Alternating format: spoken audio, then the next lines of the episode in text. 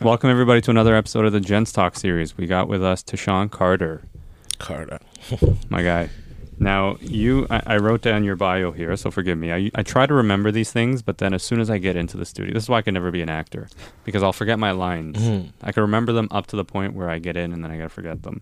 But you were the winner of Big Brother season nine, and you are a youth program director.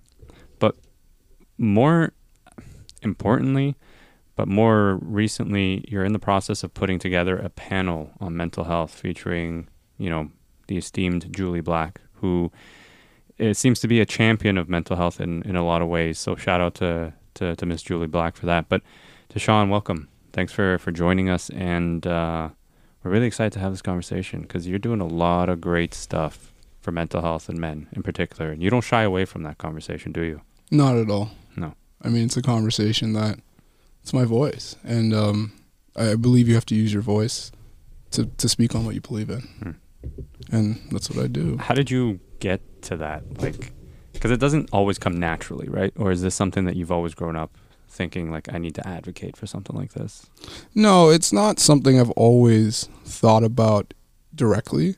I mean, there's a couple of things that led to it. Well, first, I read a book on it was called For the Love of Men. It was by Liz Plank, and it talked about toxic masculinity. And I think that was my first time ever being exposed to that topic, Hmm. and just talked about how men struggle so much emotionally, but we're we're conditioned and raised not to express ourselves.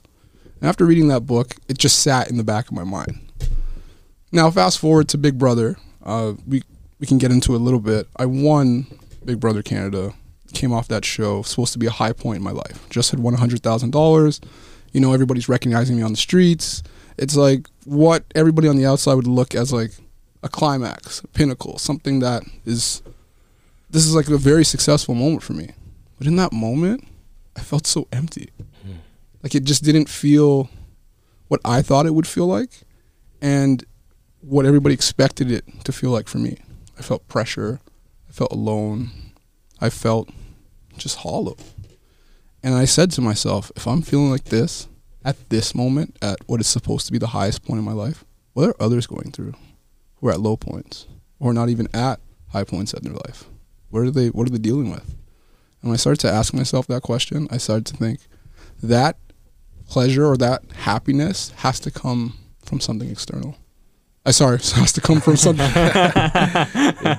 he meant to say internal. yeah, yeah. That that happiness, your happiness has to come internally. It's not something. It's not that next house. It's not that next job. Yeah. It's not that peak that's going to make you happy. It's going to be from inside.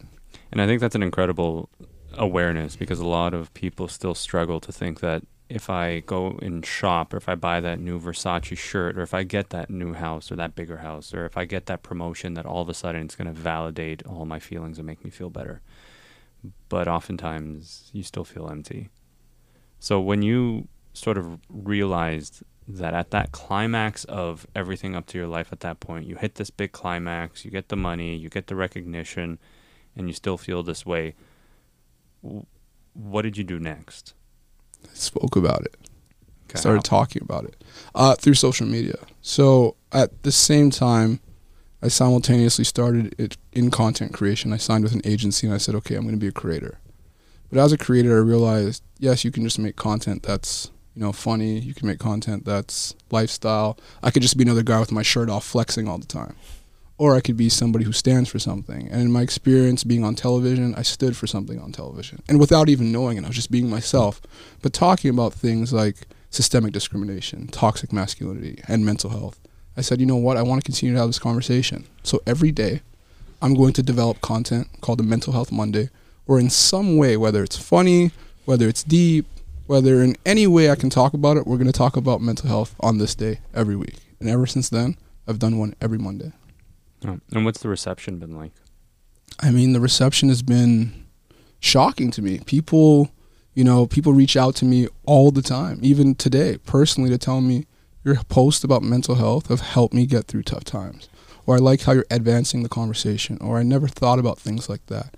Like one of my friend's moms told me how she deals with her son differently now because of the conversations that I'm having, because of the things I'm opening up about. So I'm seeing that, you know, there's so much power in the conversations that that we're having now on on my platform. And do you find people in your circle are more receptive to those conversations? Like they see you as the guy that talks about mental health, but do they engage in those conversations with you? What's actually really funny is yes, my hard friends actually participate in the conversation too, and you'd be you'd be surprised on how they do it. Like they find their creative ways, of being like, "Well, how's your mental health?" And like as a joke, mm-hmm. but then I'll answer them seriously, and then we'll engage in a conversation, which kind of shows that vulnerability breeds vulnerability, and from having these vulnerable conversations, I can see that you know people all around me, even in my close circle, are talking about it now, where we never would have before. Everybody was so hard and fighting all the time or carrying this i don't care i don't care i'm good i'm always good but now it's not it's not like that at all we talk about things and we're a little bit more open and it's it's changed the composition of all of our friendships For the better. for the better How do you deal with um? So you you have no friends that like weren't just still, because I have a couple of friends too. Then it's just some of them are still very not talking about it, and it's like you, you can only talk when both people are on the same page to talk, right? Or open the door, and if they try to open up and budge, and they give you nothing, so it's pushback. So when I have, how would how would I deal with my friend who is very Closed off. very very closed off and not open to opening up i mean it's not all of us that are always ready all at Yeah. the same time and we can't expect that right and i, I think in in dealing with someone who's closed off is i think you got to set the example. Like you mm-hmm. got to open up to them before they can open up to you. And i think for me it's really about you know talking about the things that i want i want to be vulnerable about or things that i'm struggling with or things i maybe want their advice on. And in doing that i find over time they seem to open up and come around to it because they start to not feel so alone in the things that they're closed off to. Because a lot of times when we're closed off it's because we feel like we're the only no one understands us we're the only one going through it no one gets me but the more you open up to someone the more likely they are to open up to you So you're saying start with vulnerability. Yes, one hundred percent. When you put that on the table, it, it it it adds another dimension to the relationship, to the friendship. And what do you tell guys who look at that or th- you know, they approach this sort of vulnerability and they say, you know, I can be vulnerable, but if I did it, I'm still going to look be looked at as weak or less of a man, which in and of itself I find is is a form of toxic masculinity to think that way.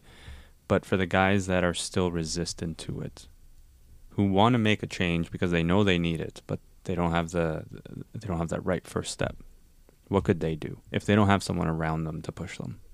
They don't have someone around them to push them to be vulnerable. Yeah. What could someone do? I think, well, speak to a professional. I mean, counseling is another option that a lot of us act like it's ruled out. Like you have to be crazy to go to counseling. If you don't feel comfortable making that step to the outside world and being vulnerable with someone who you don't know, try it with someone who's actually they do this. Have a conversation with someone who's a professional. Interview a couple counselors and see how you could have a conversation about, you know, the things that you're going through, the things you may not feel comfortable opening up to others about. How could you do that? Because they'll give you the tools and the techniques that may be right for you. Because not all of us are the same.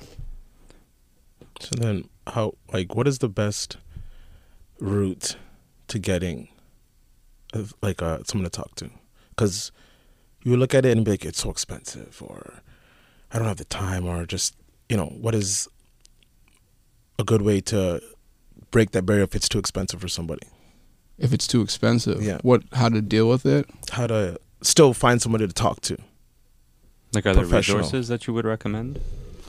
Outside of paying for therapy, Yeah, because you know, like it's a lot of guys already have the hesitancy to go to therapy, and then you tack on the fact that they have to pay for it, and they're like, eh, you know what, I'm just not going to do it. But they still, you know, if there wasn't that barrier, they might consider it. I want to say there are. I'm not super familiar with the adult resources that are are are free that are out Okay. there, but they do exist. I, I just can't give you off the top of my head what they are. I know for kids, there's Kids Help Phone. That's like an example, but I know Yeah. there's an adult version of that. What uh, what age does the kids one end at? I want to say it ends at 18. Okay, which is good for young men hmm in the prime years or their impressionable years. What uh, z- what sort of motivated you to do the the panel? Like to to build out this panel and get these speakers. Like you, you're you're really focusing on championing this cause, and what sort of gets you to to put something like this together, and like what are you hoping to to achieve from something like that? Well, I want to continue to advance the conversation, but I, I think what made me really want to put the panel together was yes, I do mental health Mondays every week, but there's something about that being a creator, you don't feel like you're actually in the room with people, touching them, interacting with them, being face to face with them. And there's so much power when you're in a room with someone versus, you know, just being online, having a voice. So I wanted to, you know, have a message that was in person and that people could attend and feel and touch and, and be a part of physically. Hmm. That's really where the idea came from. And further to that, I do a lot of motivational speaking. So I go into schools and I see the impact of these in person conversations. So I want to bring that to people. And I want to do it in a way where it's not, yeah, it is a panel, but it's it's supposed to be fun. There's supposed to be games, there's supposed to be audience interaction. It's supposed to be mm-hmm. let's remove the heaviness around all the conversations around mental health. Let's make it fun. Cuz Because when we can laugh about something, it means we've advanced the conversation, if we're mm-hmm. being real.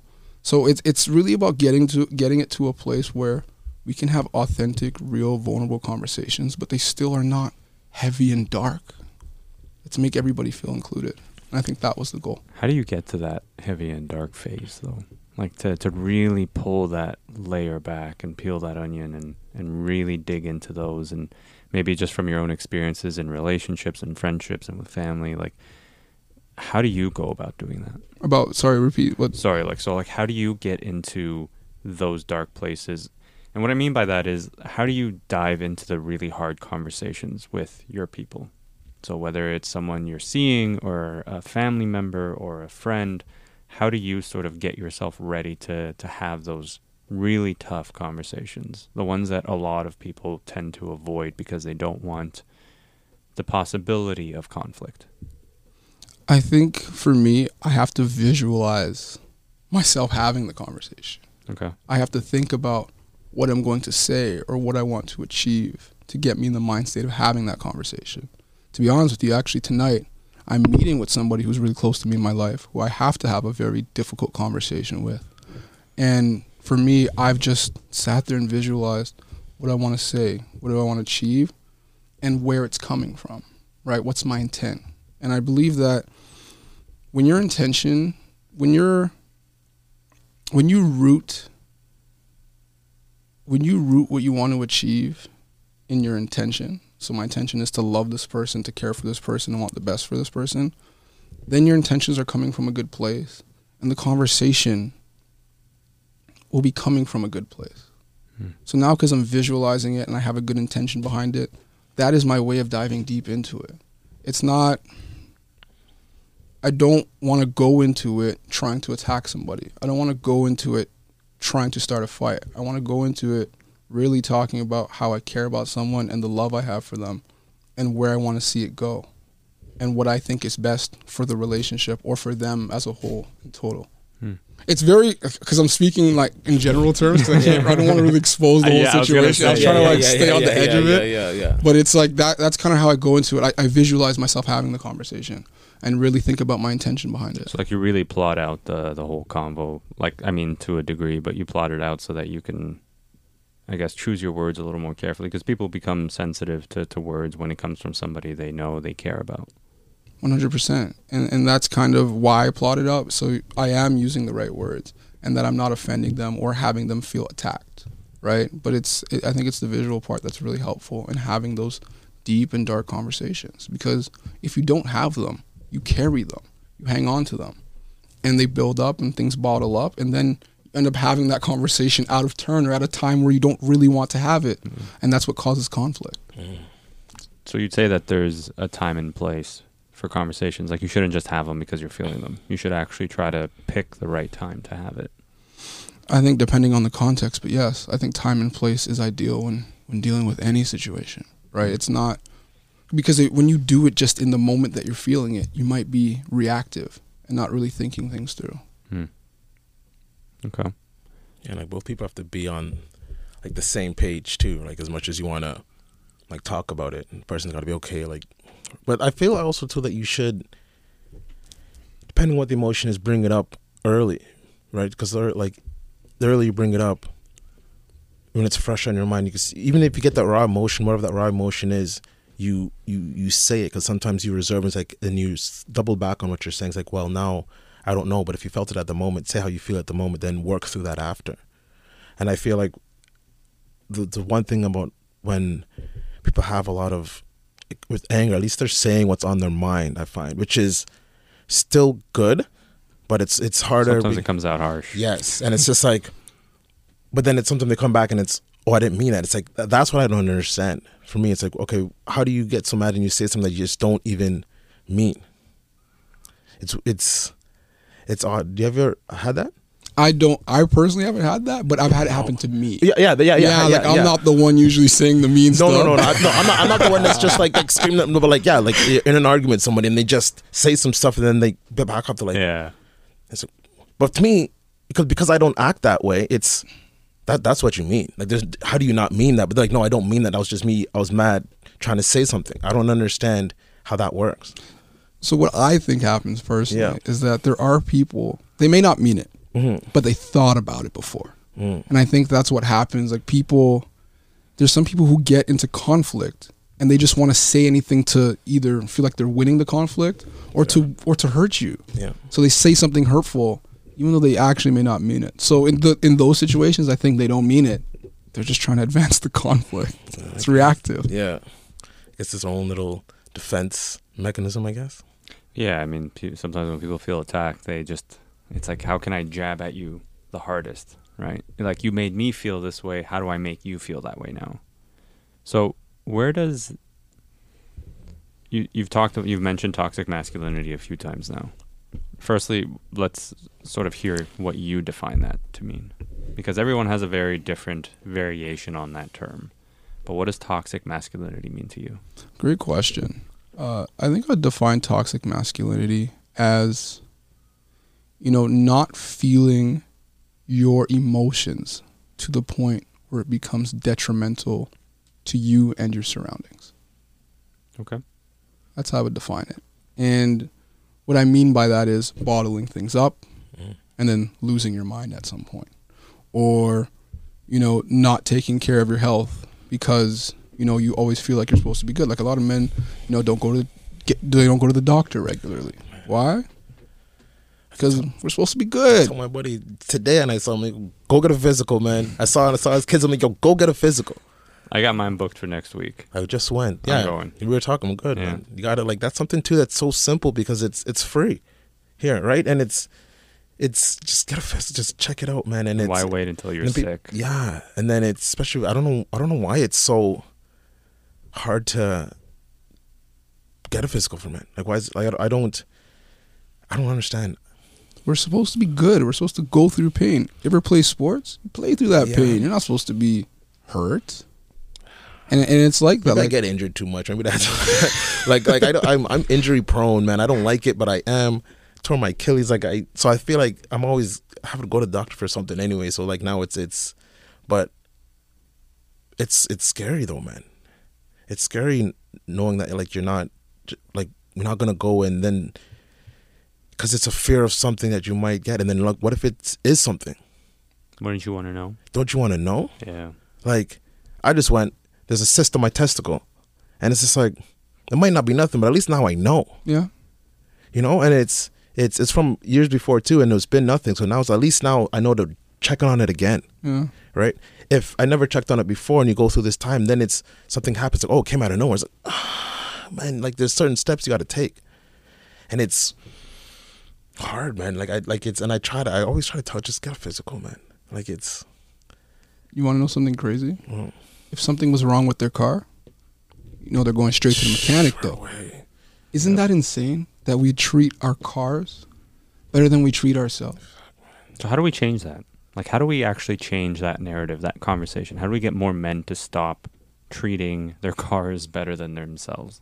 We keep having conversations like this. So it's repetition. It has to be because, like, think about it. Even something as simple as you know, I was talking. I had a I've been having stomach problems for years. Mm-hmm. My belly just hurts, but it was just like my belly just hurts. Like I don't know, whatever. And then I finally decided, you know, I'm gonna go to the doctor and see what's going on. And last week I had a colonoscopy, and I shared the fact that I went and got a colonoscopy. Do you know how many people reached out to say to me, you know, my belly's been hurting me for all this time, but I, I never want to do anything about it. And like the thought of having a camera go up inside of them was just like they weren't, no one was interested in that.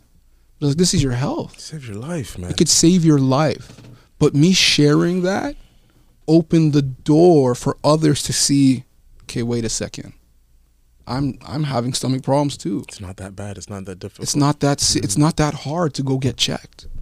But it's like we have to keep having the conversations because without it people will think that they're just alone. And I thought I was alone.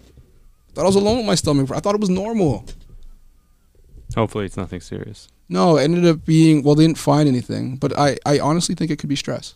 But at least now you know there's something to check on. Now at least you, and it's also too. Now at least you know it's nothing, Yes. right? Instead of now because your mind, if you if something's hurting, you don't go. You still oh, I don't know what's going. You start googling, go on the WebMD, and now you're think Down the you're dying. And, I- and it's like you know you think you're dying, and it's like at least now you know, good or bad, you know. That's the thing. That's and that's what I feel like is the main thing. Good or bad, you know, and then at least you know is different because when you don't know, your mind's gonna go up, it's gonna go down, but like it's gonna go everywhere. Mm-hmm.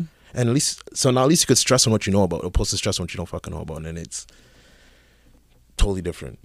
like Well, on, on the topic of stress, I'm I'm very curious because as a content creator, as a motivational speaker, as a program director, as you know, a person putting together a panel and this and that and this and that and the list just continues. And it never seems to get smaller, it only seems to get bigger as more and more people demand more and more of your time. How do you balance your mental health with your ambitions and your career and your passions? Because there's a lot of yeses involved and not enough nos. You know, that's something that, if I'm honest with you, I'm on an ongoing journey on it. To tell you that I had all the answers and that I figured it out today would be be me lying to you. It's constantly the balancing is an act. Like it's not a exact thing where it's like, okay, this is the formula, this is what this is what works. And what I noticed that started happening with me is I was I started, you know, this mindfulness routine. So I'd wake up, I would write in my gratitude journal, I would read, I would journal, I would meditate, I would work out. And what I noticed started happening in that routine is I started doing it as a checklist rather than having a period of mindfulness. So it started becoming okay, did I meditate? Sick. Okay, did I do journal? And it was like I was hmm. doing this in this allotted rigid time slot so that I could just get done, so I could say I hmm. did it. And it started taking the the joy yeah, and the actual purpose out of the whole thing of why I was actually doing it.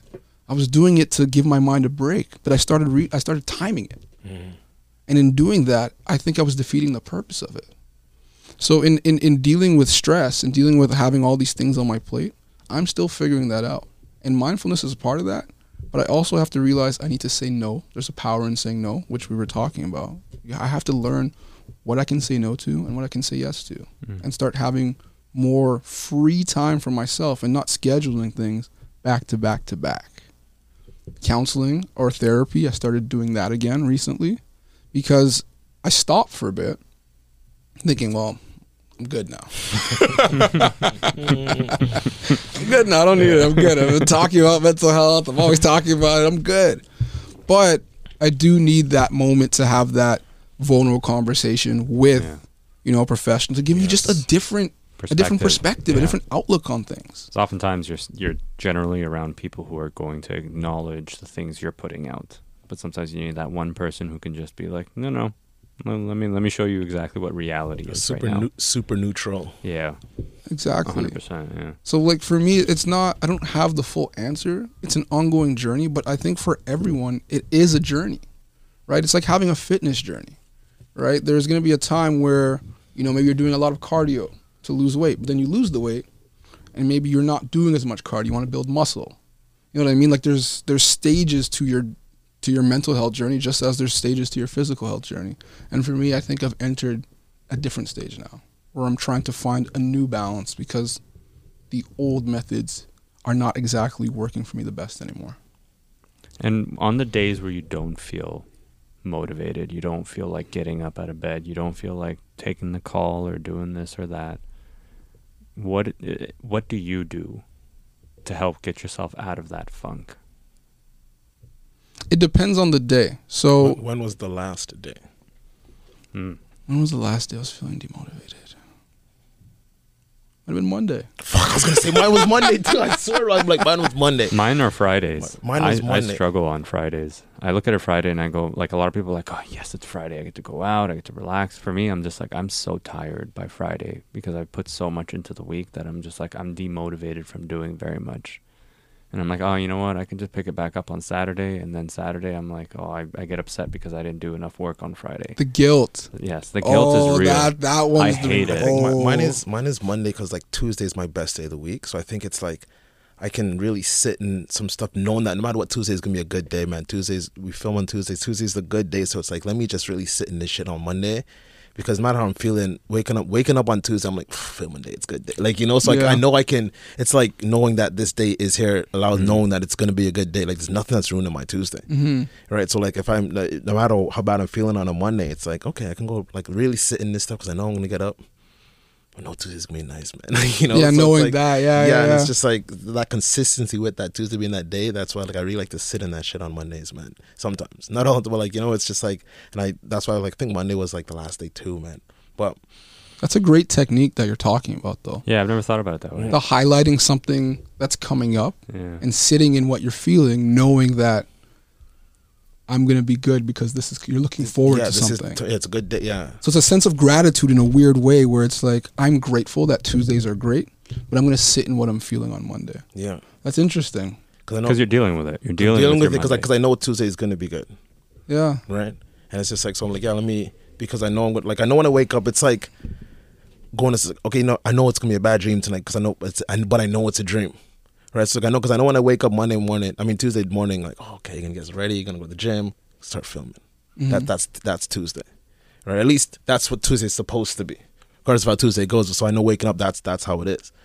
So what happens on the days? What happens when we don't film on Tuesdays? I don't I don't like I don't but I don't I don't sit in it every month. It's not like I plan to sit in month, but like I know if I, if like some days you you really want to sit in your stuff, and if, so if it comes up on Monday, I will like do. it. if it's Tuesday, I'll still try to sit in it because it's still it's still a day off. Like it's still it's not even just the filming. So Tuesday's always been my day off for I guess so long. Even I work in the restaurant. Um, because you can't take Friday off, can't take Saturday off, can't take Sunday off. I'm like, no one ever's gonna problem with Tuesdays. hmm You know, like like even like I took um bah, like a salsa dancing class that was Tuesday nights. I was playing football. Was Tuesday. Like, it seems just Tuesday night seems the night of take out the restaurant. Nobody cares. All right. So even then, it's still my day off. It's still my me day. It's like you know, it's still my my I guess my day. Hmm. All right. So yeah, for so long, I guess yeah. How do you deal with the guilt? The guilt. How do I deal with that? That's a wrestling match. That I, I lose that match so many times. I lost that match yesterday. I've lost that match I think already today.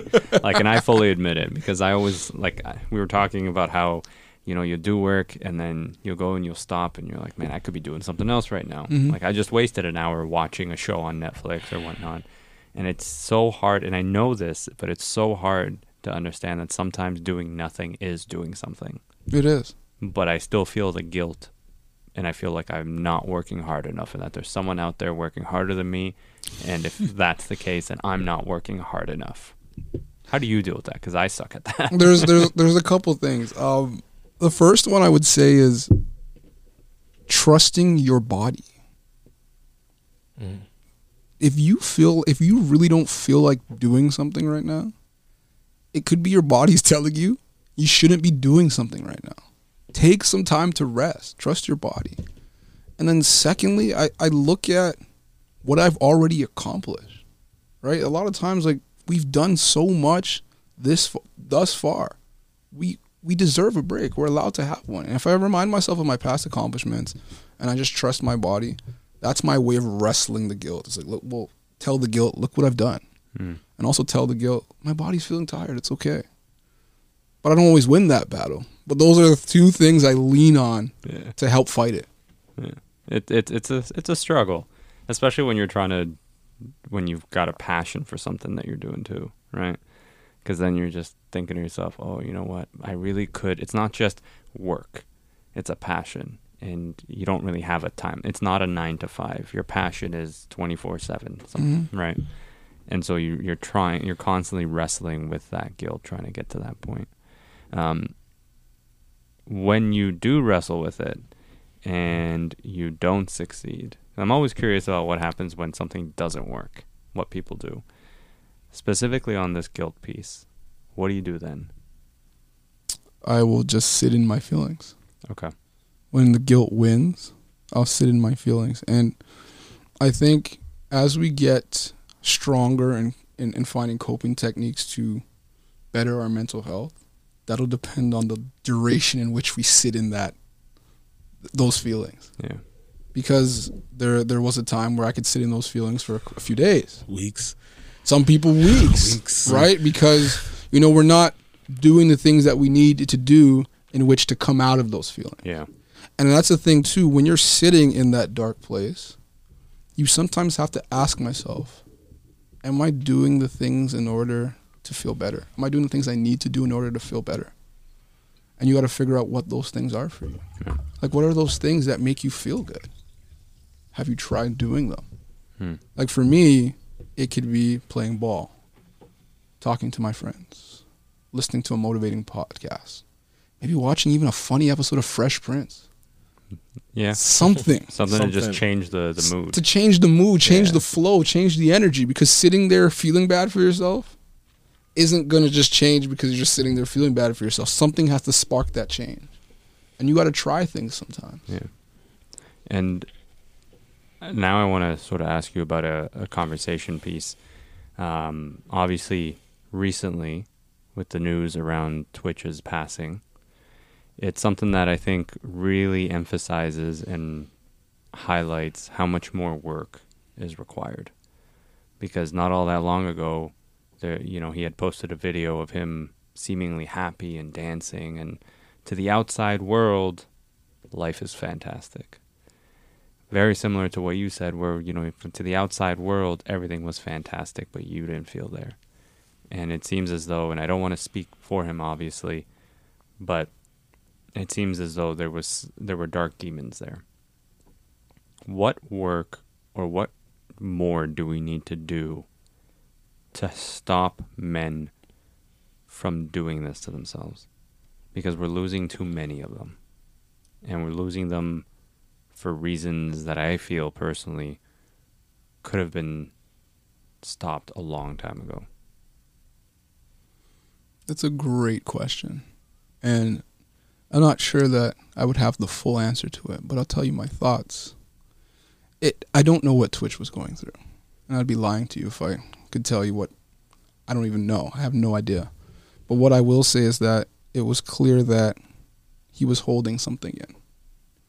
And he didn't have the space to let that something out. And that tells me a few things. He didn't feel comfortable to share that he was in that dark place with whoever was around him because that hadn't become normalized maybe in his life. So I, I think for me, what do we do? We have to open up spaces for us to be able to be vulnerable and have conversations, Hmm. right? So having a conversation like this today about things that we deal with is is one thing But then also having communities in which where where men intentionally talk and have conversations that are vulnerable is another thing we can do. Men's groups in sports, we t- let's talk about it more. Let's talk. Let's have more men's camaraderie. It's Like- hard in sports. It's it, it can be difficult in sports, but sports is a lot about men. They talk about mental health, just not in the ways in which we always see it. We talk about believing. We talk about dealing with wins and losses. We speak about it. Just we don't look at it always through a mental health lens necessarily, Okay. but it's it's it's there, right? I just think we need to shift our perspective a little bit in how we speak about vulnerability. But it's not I'm giving kind of abstract kind of solutions, but I really believe we keep having to have the conversation and have more spaces where men can have that conversation. And I think that can look a lot of different ways. the what can partners do in a relationship because uh, you know I'm, i i think about his story and obviously he was married i believe married yes with kids you would assume and again this is purely an assumption here that somewhere in there a, the partner could notice something. Whether she did didn't is besides the point. Now in in your own relationships what can a person do to support their partner to encourage them? Even when they seem when everything is seemingly okay because we it's almost like we deal with a problem when the problem arises instead of stunting it before it becomes a problem so what do you have like do you have thoughts or suggestions on what we can do in that scenario When you seemingly don't know what your partner Yeah. may be going through. like to to maybe continue to encourage that conversation. So my girlfriend and I, for example, obviously whenever there's a situation, you know, we open up a free space to to talk about something, right? There's a problem, someone's unhappy about something, life is just throwing you a curveball. And then even when everything seems okay, there's still the occasional I know where everything is good, but I just want to check in. How you feeling? What's going on upstairs? What are you thinking? Right? Because sometimes you're processing things and it doesn't necessarily come out visually speaking in the form of stress or frustration or anything. Is there anything like that that you've come across that's worked for you or that you can recommend to others? I, I think, to be honestly, what's always worked for me is the fact that I read on toxic masculinity. I think that was a big part. Like I, I educated myself on it a little bit, which made me feel more comfortable opening up on it. Where do you go to, to learn about toxic masculinity? Me, I just I picked up a book and read it. Okay. Right. What was the Um, name of the book? It was called "For the Love of Men," and it was by a, a lady named Liz Plank. Okay. And, and in reading that, I- I, I saw the importance of opening up. So when I speak to when you when you speak to a partner and what a partner could do to better support someone in this, I think is firstly giving them the space to open up, you know, and understanding that they may not be ready when you're ready, but giving them the space. That's one. Two, maybe being vulnerable and opening up to them as well. Like the technique of starting Starting with that vulnerability. starting with vulnerability. I always find vulnerability breeds more vulnerability. So if you're able to be vulnerable, then that person will likely reciprocate that. But I think those are two things, even just to start. And then three, I always recommend people go to therapy. Like I think, you know, in your life it's it's important going to, to a doctor regularly. It's important seeing a financial advisor regularly it's also important to go to therapy Yeah. and have those conversations, whether it's group or whether it's alone. But there's power in that, right? But I, I think as a partner, those are the things I would I would likely recommend. I'm not an expert or anything, Yeah, but yeah. just out, But you're outside- going through that journey, right? Yeah. And I don't know if anybody can really be labeled an expert, but more so just someone who's experienced something and is sharing that journey and sharing that perspective on things, right? Because we've all been through that in some way. Yeah, I don't even think it's about being an expert too. It's just showing. I think not being an expert helps too, because like we're all real people. That's a good point. It's like when you're experts, okay, well that person's professional. It's like, well, we're real people because we're like, we're all it's just shows because everybody's going through some shit. Like no matter what, at all times, it's just like, but we're all st- like we're all st- like you're not the only person fighting. I think that's the hardest part is if you think that you're the only person out there fighting, and it's just like no, like, and it might be a different fight, obviously, but and wh- however deep your fight is is only only you can determine how deep that is. Like my rock bottom could be I lost whatever it is, right? Just because you might not think that's rock bottom, because your rock bottom isn't that doesn't make doesn't make that not my rock bottom. Doesn't diminish it. Mhm. Exactly, and it's just like so people's like I feel like at least when I was like really like at my lowest, and it's like I don't want to tell somebody that this, and it's like, well, you're not even that can't be that bad, or or you need a fear of like it's that it's that judgment too. That you feel like oh like I don't want to speak on it. What was your lowest? 2018 that year yeah uh, either 2018 or 2019 and the, yeah the whole the whole year was just like was just like a, you look back and it's just like it's just a fucking going down man. And then it was like end of, I remember it was near the end of the year too. And I was just sitting there standing like over like uh water like like a bridge like like the curb the curb. I'm just sitting there telling myself I'm like fuck this man. Fuck this fuck this man. Fuck all this bullshit. I'm done. Like and I was standing and it was cold and I was just like fucking we figure it out man. Like but like and it's it's I guess maybe at that point like I was just I, I was just that second is just I didn't I didn't want to like because I don't swim. My head was like let me just fucking like I'm done. Like if I go if I if I if I walk off this cliff right now I'm done man. Like it's nighttime ain't nobody saving me. Like you know and it's it is what it is. So you felt as if would that be easier than to face what you were facing? Yeah, you And go like, through yeah. that, and then it's just like sitting there. I'm just like, I give this motherfucker one more shot, man. But like, I got to give my all in it. Yeah. Like, I like I got I got to give my fucking all into it, right? Let me do all these things I keep fucking hearing these people talk about. Let me try this shit out and see if it fucking makes me feel better. Then if not, I'll come back here and told you motherfuckers, and, and I'll do it. Like you know, when it's mm-hmm. I haven't felt that way since, right? And it's it's and it's just so hard to see people and I think that's when you when you really care about people because you've been to a, such a bad place. You just don't want anybody to be there, and it sucks because no matter how, no matter what you do, people are still going to be there. People are still going to do. But like, I guess that's why we like doing this shit because like the more you talk about it, there's the more people you could like. As long as it's like one person, two people, like, and that person can tell somebody, and then like just just not, not trying to fucking save the world, but like just save some people, right? And if this can, you know, how many times like we, we get people reaching out, you talk about getting people reach out, and it's just like get the word out there because why not? Yeah. Why not? Like it's it's so this nothing else matters, man. But but your mental health. Like nothing else but what you're going through really fucking matters. And it's it's we try to put bells and whistles on other shit that like it doesn't matter. Like, you know, your health, your mental health, physical health, spiritual health, whatever whatever spiritual realm you're in. Like why not just work on that shit first? When you start feeling good, then start working on some other things and because everything else everything will start falling through. Hmm. Right?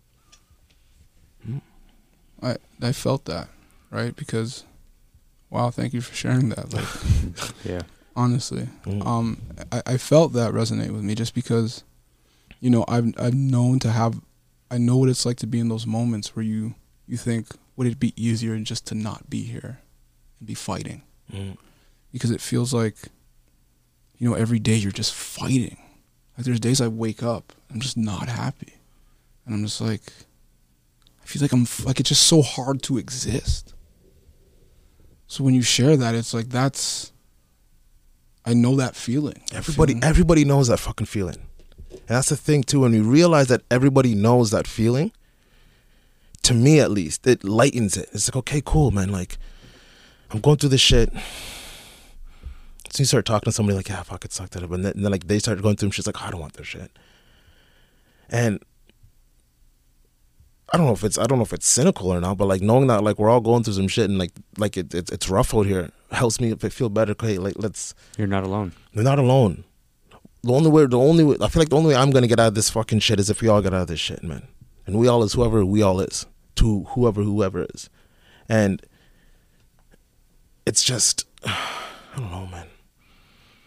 It's like I don't know. Well, it's funny you say that. Like you, you feel like you need to be part of a group, if you will, to to get out of it. I read something today that said the the anxiety, the anxiousness, all those feelings that you feel inside create this scenario where you overestimate, you overvalue the problem, and you underestimate your ability to deal with it and get out of it. And that if you actually took a moment to allow yourself to breathe and to really break down that problem one by one. Because, like you said, you got out of it, right? If you break down those problems one by one and you start to tackle them, almost like a checklist, you just Mhm. start checking them off and you start to realize that you have the ability, you have the strength to to overcome these things. I think if we apply stuff like that more, we don't give in to the fear and the anxiety and the anxiousness and the negativity that comes with that comes as a result of a problem, right? And and I think that that was something that resonated with me because I was looking at it like there were times where I'm like, man, I don't know how I'm going to overcome A, B, and C. Like it's just it's insurmountable. There's just too many problems happening all at the same time. I don't know how I'm going to deal with this. I'd rather just literally bury my face in my pillow and not do anything. I'm just going to lay down. I don't want to deal with it. I don't want to talk to anybody. I want to do nothing. Maybe I'll go play video games, but I don't want to do shit. And then you realize that you're just kind of running away from it because in reality, like the one thing I will say is don't sell yourself short, right? Because you're all powerful enough to actually deal with these things. If you weren't powerful enough to deal with them, then you wouldn't have these problems in the first place. That's what I believe. And you always come out on top as long as you remind yourself that what you're feeling in that moment, if you can just sit with it, if you can overcome that initial fear, depression, anxiety, that initial feeling of like pain, and then you have a clear mind, you can tackle those. Now it's it's I know how easy that sounds, believe me. But I think you're proof of that, right? Yeah, it's always it's it's so it, like it's I don't know. It's always easier to like imagine that because I always just live in a world like it's not me. Like it can happen to me. Not gonna be in that situation. It's it's not me, and it's hard, and it's then when it happens to you, it's weird because like then happening, you think it's you're the only person that's going through that shit, and that's why like when we do this, and it's like just I think just talk when I hear people talk talking about stuff that they're going through, and really, really talking about it and saying, okay, well, fuck, if that person can talk about that shit, maybe like, maybe we can talk about my shit a little bit, like you know, my shit ain't that bad, like you know. but like whenever you hear somebody else's problem, you always think, fuck, I don't want that. Yeah. I don't want that. I don't want that, man. I don't Yeah. want that. As as bad as my shit, is, I don't. I don't want. I want nothing to do. Let me let me keep my shit. Like you know, but that's also why like you you talk about these things, Then you same thing. Like you start to value your own shit. Like you know, and and knowing that okay, they're going through something. I know somebody else is going through this, and we can go through this. You know, I not be going through that, but maybe I've been through that, or I know somebody who has been that. Maybe you guys connect, or maybe maybe you know, and just opening that because it's, it's such a small world. Just use it for good, like you know, like, like connect people on that realm, right? You just this business, you know, friendships. But like, hey, man, like I know somebody that that's been through some shit like that. You want to talk to them, and usually when you go through shit, you always want like you, people like as we're all open, like, we're all open to talk about stuff. Just talk about it. So having having the right group of men around you, I think, is super important. Mm-hmm. Do you have a, a solid group of men that you can turn to in different moments? Like, 'cause sometimes you need, you know, you need to lean on the guy who can give you really good advice. Then you need to lean on the guy who can be equally vulnerable with you. Then you can need to lean on the guy who's really good at, you know, offering differing perspectives on things. Do you have sort of that kind of relationship going for you? Yeah, and I've started to. It wasn't. It didn't happen overnight. I think those once vulnerability became normalized in my group of friends, um, and like even wider circle, like my stepdad, I have, um, I have co- ex coaches, like I have people outside of just my circle of friends who I talk to. It's yeah, I do have a supported group of men.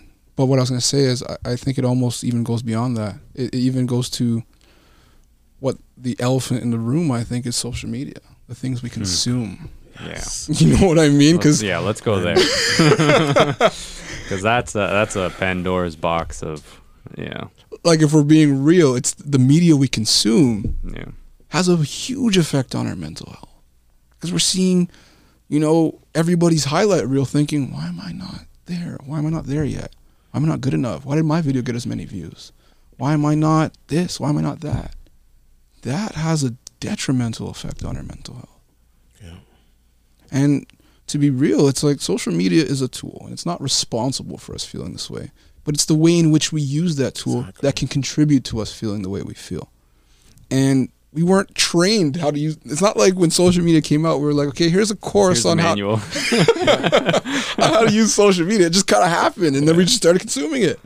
yeah. and it really it spits out what you give it, right? Like, and it's It's the algorithms, man. and it's great. So yeah, sometimes like, you gotta go like you gotta go in.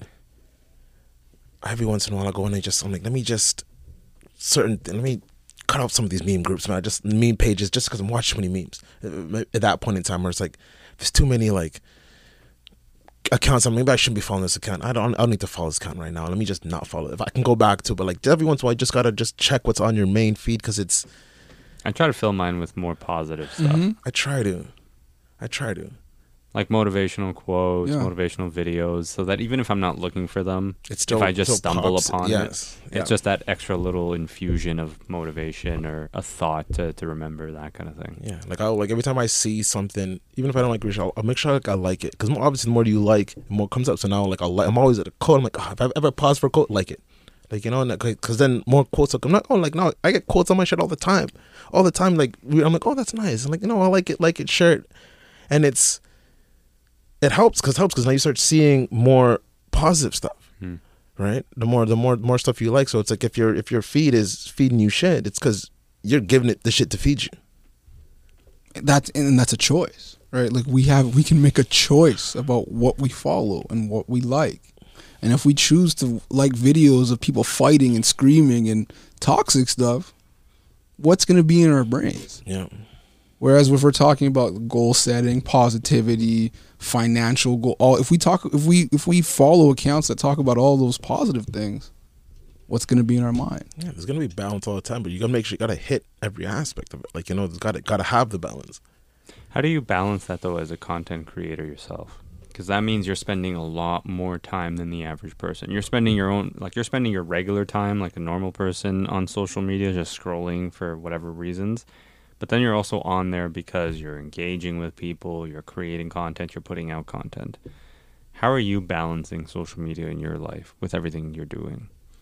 Uh, That's a really tough one because sometimes you're scrolling aimlessly. Endlessly, Mm. man. You get stuck. you get stuck in that TikTok. always, every, always, always. Just looking Can't- at can't- trends, You can't help it. Like like you can't help it. You can't, right? And I think one way for me is, you know, following people who are in a similar space that I am, Hmm. watching content of others who are in a similar space that I'm in, because it's a lot. A lot of the stuff I do is it's health, growth, um, financial, like things that are actually going to help me either succeed personally or for my brand.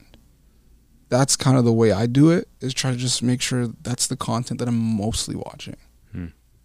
But yeah, I'm on social media more than most, and I know I have to take my breaks. I used to take three mo- before I was a content creator. I used to take three month breaks from social media. You have to like. I've I haven't never done taken. that. I've, I've I've taken. I've to. taken a. I've taken a one month break multiple times. I think the most I've taken maybe two and a half. But yeah, Like, when you say break, you're talking no social media at No. all. No, like accounts deactivated type Yeah. of thing. or delete the app off my phone, Okay. Yeah, so I can't even go on yeah. it. And I've taken a few actually over the last couple of years, but they weren't intentional. Like when I was on the Amazing Race Canada, there were no phones, Yeah. so there was no social media. Yeah. When I was on Big Brother, there were no phones, so there was no social media. But I did notice how light I had felt With just that. not having it. Yeah, Right. I took, I took a I took a week off when I went to to UK. The first week I took Okay. off. I was felt good, man. But like it's also like because now we're working, it's like it's hard to it's hard to. It's hard when social media is part of your Yeah. brand. It's tough. So you're saying because now you don't take any breaks off because you obviously have to be on and Now I'll ta- now I can yeah? still take like because we have scheduling software, scheduling Gotcha. apps now, Yeah, so yeah. I can schedule stuff and take a couple days off, right? Mhm. But what I what I want to do, what I've been working toward doing, is actually doing a what do you call like a silent retreat. So, so maybe for a couple Yo, days, I want no phone, I want to do a silent retreat. no speaking, no anything, and just be one with yourself. Because I noticed after having tried being in silence for a bit, I realized how creative I became. The things I would reflect on in my life. It was it was it was eye opening. What you become when you don't have a song to listen to, or Hmm. something to scroll through, or something to watch, or Yeah. something you, you you become so in tune with yourself and your surroundings So that's that's something that I, I want to do now. Just that get I've rid of all the, the, the external noise. If you're gonna do it, let me know. Like I wanna. I I've done, like uh, I had like the mindful blindfold, and I was in it for hours. Is it the one where you soak in the tu- in the in the tub? Yeah, Oh, the floating. Oh, yeah. like the Flotation sensory- floating's nice. Like I've done, like yeah. yeah. and then like I was in Costa Rica, and I and I did, um, like I had a few exercises. A couple of them were like some silent exercises for extended period of time too. But like a whole like, and I when I came back, I'm like I want to do like a weekend. Like it would Mhm. be like you come in on the Thursday, whatever, and you just Mhm. there's no like. Let me know, man. I mean, yo, like I might have to schedule and let's, let's, let's let's figure something out, man. I'm like I want I want to. It is. I wouldn't say a bucket list item because I don't I don't have a bucket list, but it's it's it's a going to do item. It's on my Yeah. going to do item. That and sky. I'm going skydiving next year. I'm going skydiving next year. Um, that that is next year, but like I do want to do a silent retreat, man. You should try to do the silent retreat at the same time you do the skydiving. See if you can ho- You can't, hold it you in. can't, yeah. Unless I can cry in in in in, uh, In silence. in silence. I don't know, but yeah, silent retreat, man. Let me, yeah. yeah. That's awesome. So what do you what do you got? What else? Bleh, I can't, I'm losing my words here. What else you got going on? Besides all the things I'm All the doing. things, yeah. what have we not talked about that you got coming up? So there's a couple things I want to. I'm in the works of developing. I want to develop a wellness program. Okay. You know where, because I, I use a lot of my social media to promote other brands, but I want to start building my own brand and my own business. So I want to build a wellness program where people can join me on my wellness journey and participate in it. Because there's two things I feel like that would do. It would help us all do the things we need to do in order to strengthen or become mentally healthier. And secondly, it's accountability. So it's accountability for me and accountability for the group. So that's something I'm working on, and then I'm working on launching another couple tools, like a like a journal I want to launch, and I want to launch another card kind of vulnerability thing, so we can, you know, maximize the conversations that we're having. Hmm. So those are the other things that I'm working on, but I'm really trying to hone in on building my brand and building, you know, a wellness portfolio, as to say, to help others, you know, be as healthy as they can be. That's awesome, man. Yeah. Tychon, thank you, brother, for coming in. Oh, thank you for having Time me. flies. What- Yeah, it one flies. hour? An hour, right on the dot. Um, the work you do is incredible, and it's needed and it's important. And I thank you personally for doing it because when I see your content, it reminds me of what we're trying to do here. When we get the DMs, it reminds me of what we're trying to do here, which is ultimately just to create a space for, for men to start having these conversations. Because if it results in one man not taking his life and one man seeking help and one man building a better future for himself, I think like that's a success. And so you're inspiring and I'm really excited for this panel. Let me know. I'd love to come. And uh, yeah, best of luck to everything you're doing, man. We're gonna we're gonna keep in touch. We're gonna follow your journey and then we're definitely gonna have you back in here, you know, after you've rested and you've said no to some Yeah, some other got Some things. sleep in you. Yeah. You know what I mean? Just, well, a couple wellness uh, Yeah. silent retreats. Exactly, You know what I mean? But appreciate it, man. Thank you very much for Uh, coming. thank you for having me, man. You, what the work you guys are doing is amazing. And, Thank you. And I think it's so well needed. And as long as we keep having these conversations, that's that's the difference. Yeah. hundred percent. Couldn't agree with you more. Appreciate it, brother. Of course. Poncho, Thank you. Appreciate Poncho. you. Don't forget to like, like, Like, comment, comment, subscribe, subscribe, do the man, you whole, know. you know, the whole social media Canadian thing. Canadian Canadian podcast. Right? Yes, so we gotta support Canadian podcasts. Hundred That's percent. right. Appreciate everybody. Thank guys, you. man. Thank you. Appreciate.